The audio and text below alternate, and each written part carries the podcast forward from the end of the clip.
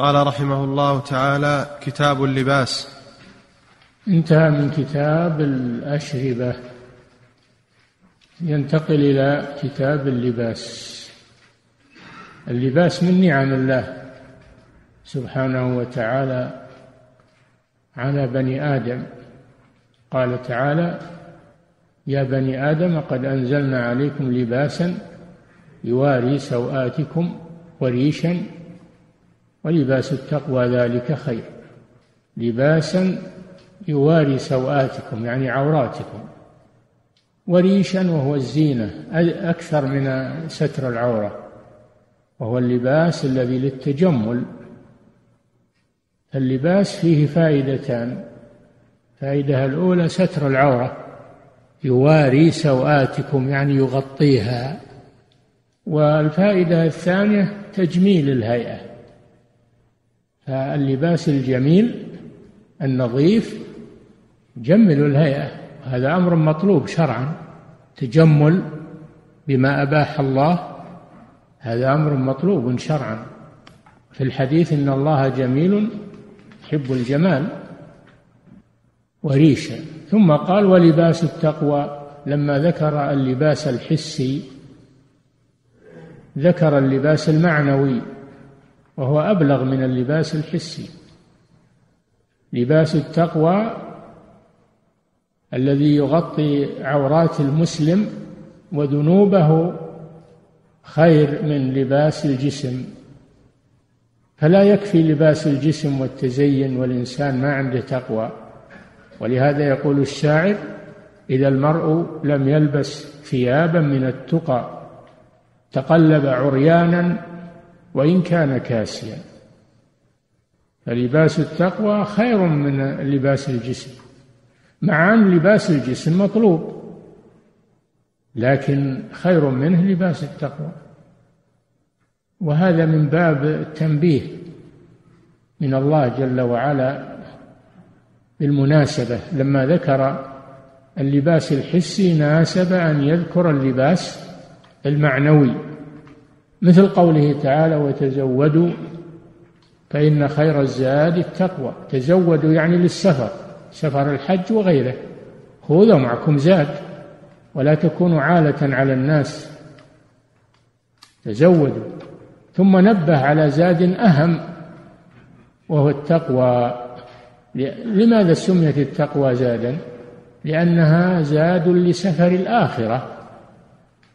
سفر الآخرة يحتاج إلى زاد وزاده ليس الطعام والشراب وإنما زاده التقوى. فإن خير الزاد التقوى. فهذا بالمناسبة الله جل وعلا لما ذكر الشيء ذكر ما يناسبه تنبيها على ما هو أهم. فاللباس نعمة من الله سبحانه وتعالى على عباده. وكشف العورة فاحشة سماه الله فاحشة. في نفس الآيات. فإن الآيات نزلت من سورة الأعراف ردا على أهل الجاهلية الذين يطوفون بالبيت وهم عراة. تقربا إلى الله بزعمهم. وإذا فعلوا فاحشة قالوا وجدنا عليها وفعلوا فاحشة يعني كشفوا عوراتهم. وهذا عند الطواف. إذا فعلوا وإذا فعلوا فاحشة قالوا وجدنا عليها آباءنا. ولا يجوز للإنسان يقلد الناس وهم على خطأ. هذا تقليد أعمى. وجدنا عليها آباءنا. الاستدلال بفعل الآباء والأجداد من غير دليل هذا مردود. إذا كان يخالف الدليل إذا كان فعل الآباء والأجداد يخالف الدليل فإنه مردود. وجدنا عليها آباءنا ثم أعظم الفرية وقالوا والله أمرنا بها. أمر الله أمرنا بها. كذبوا على الله سبحانه وتعالى لأن الله أمرهم أن يكشفوا عوراتهم عند الطواف. هذا من القول على الله والكذب على الله هذا أشد. قل إن الله لا يأمر بالفحشاء. هذا أعاد أن كشف العورة فحشاء يعني متناهي في القبح. الفاحش هو المتناهي في القبح. وكشف العورة قبيح متناه في القبح وفاحشة. والمتمدنون اليوم والمستغربون ينادون بكشف عورات النساء والسفور وخلع الحشمة. هذا مثل فعل الجاهلية. هذا مثل فعل الجاهلية والعياذ بالله. ويعتبرون هذا من الرقي وأن الحجاب تأخر ورجعية وتقاليد بالية يقولون. إلى آخر ما يهدون به. فما أشبه الليلة بالبارحة. نسأل الله العافية. يعتبرون العري وكشف العورة يعتبرونه من التقدم وأن ستره من الرجعية والتقاليد البالية وما أشبه ذلك. نسأل الله العافية. نعم. وعن عمر بن الخطاب رضي الله تعالى عنه قال قال رسول الله صلى الله عليه وسلم لا تلبسوا الحرير فإنه من لبسه في الدنيا لم يلبسه في الآخرة. نعم الحرير هو القماش المصنوع من من خيوط آه، القز من خيوط القز دودة القز فيه دودة أو ما يسمى بالسراوة سرو ينتج خيوط ناعمة آه، لها لون جذاب ويحوكها حول نفسه. يحوك هذه الخيوط حول نفسه كالمسكن له ولفراخه فيأخذون هذه الخيوط ويجمعونها وينسجون منها. الحرير الناعم الجيد فهو مأخوذ من دودة القز وهذا من قدرة الله عز وجل أن هذا المخلوق الضعيف ينتج هذا الإنتاج الجميل الطيب كما أن النحل ينتج أطيب الأشربة وهي وهو العسل. هذا من قدرة الله جل وعلا.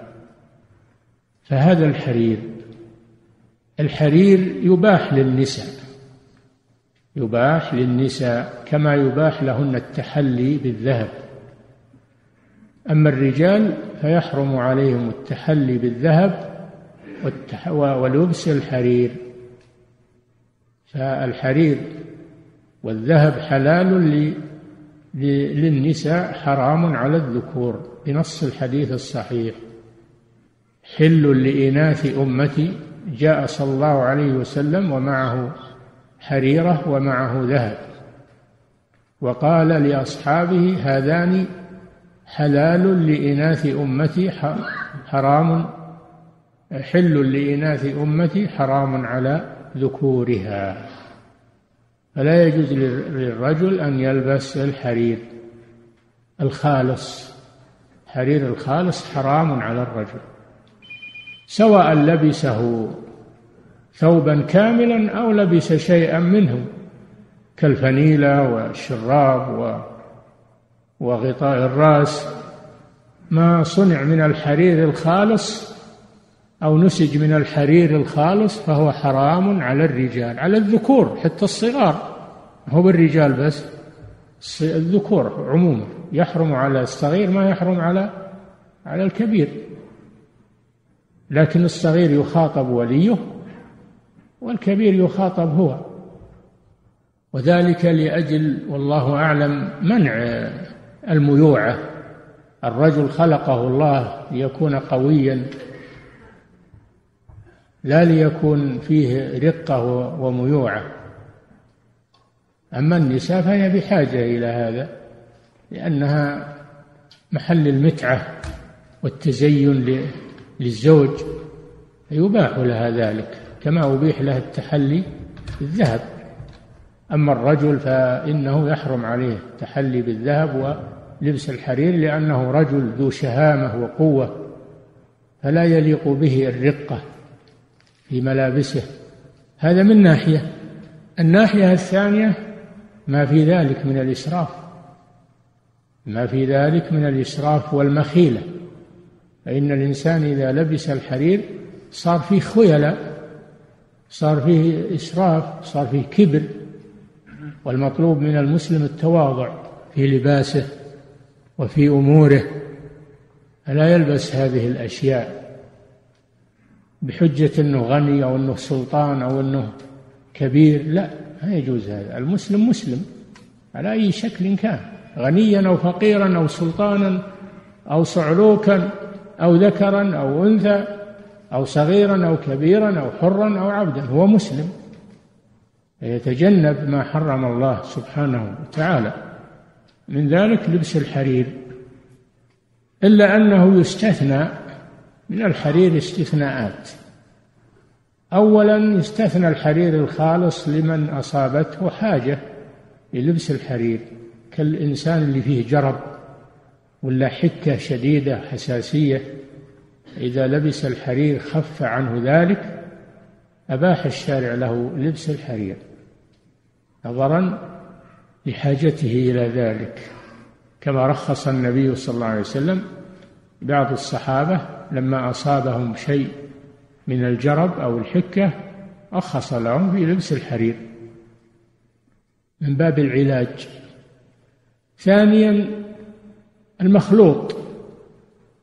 المخلوط من الحرير وغيره من القماش أو من النسيج كالمخلوط من المخلوط من الحرير ومن القطن أو من الكتان. فهذا ينظر إن كان الغالب الحرير فهو حرام لأن الحكم للأغلب. وإن كان الأغلب غير الحرير فهو حلال. فينظر إلى الأغلب. وبعضهم يقول لا ينظر إلى الظهور.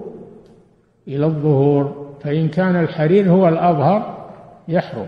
وإن كان غير الحرير هو الأظهر والحرير مغمور فهذا جائز.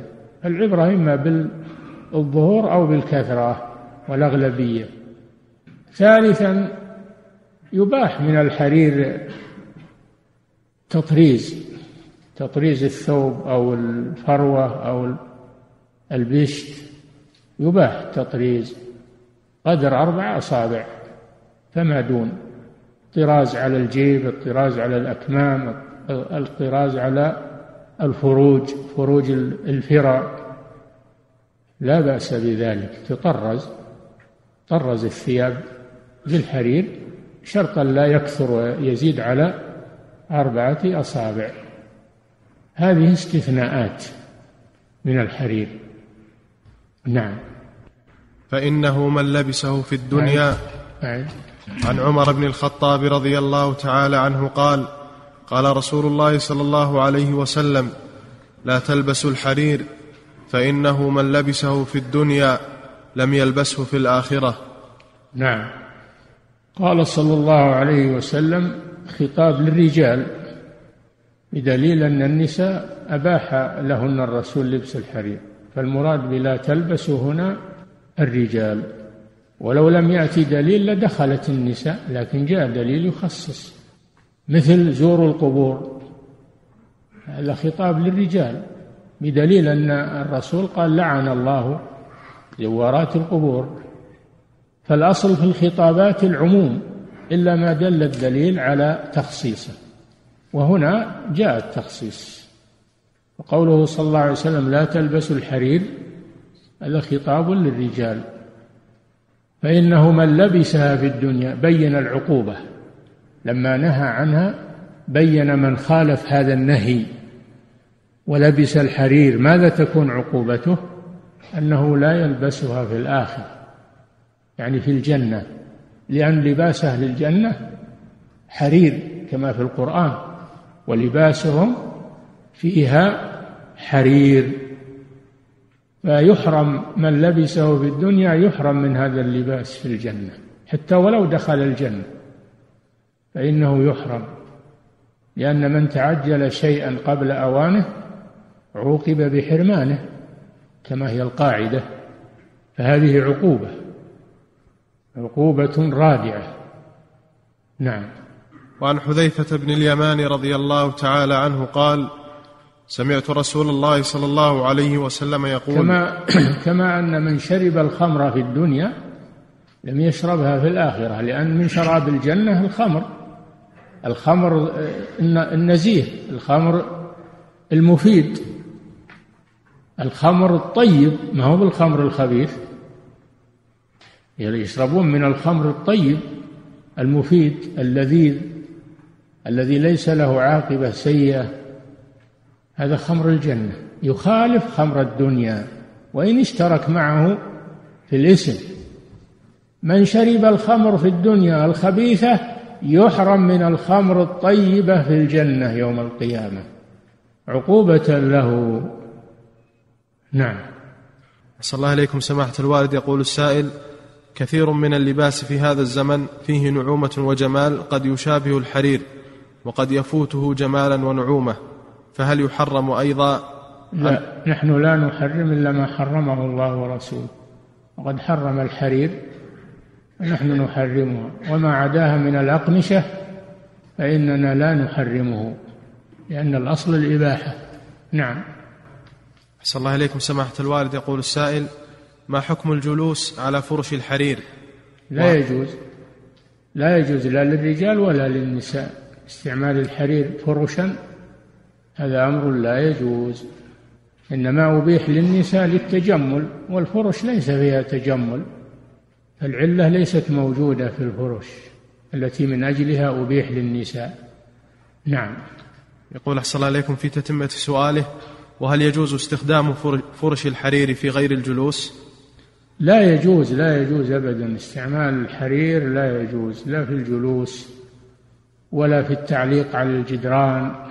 ولا في اللباس. لا يجوز استعماله. لما فيه من من الفخر والخيلاء والإسراف. نعم. لكن الآن في أشياء تسمى حرير وهي ليست حرير يسمونها الحرير الصناعي. هذه لا تأخذ حكم الحرير في التحريم لأنها ليست حريرا وإنما هي آه، حرير صناعي. يسمونه حرير وهو ليس بحرير. وقد يشبه الحرير في النعومة واللون لكن ما هو ما هو حرير. نعم.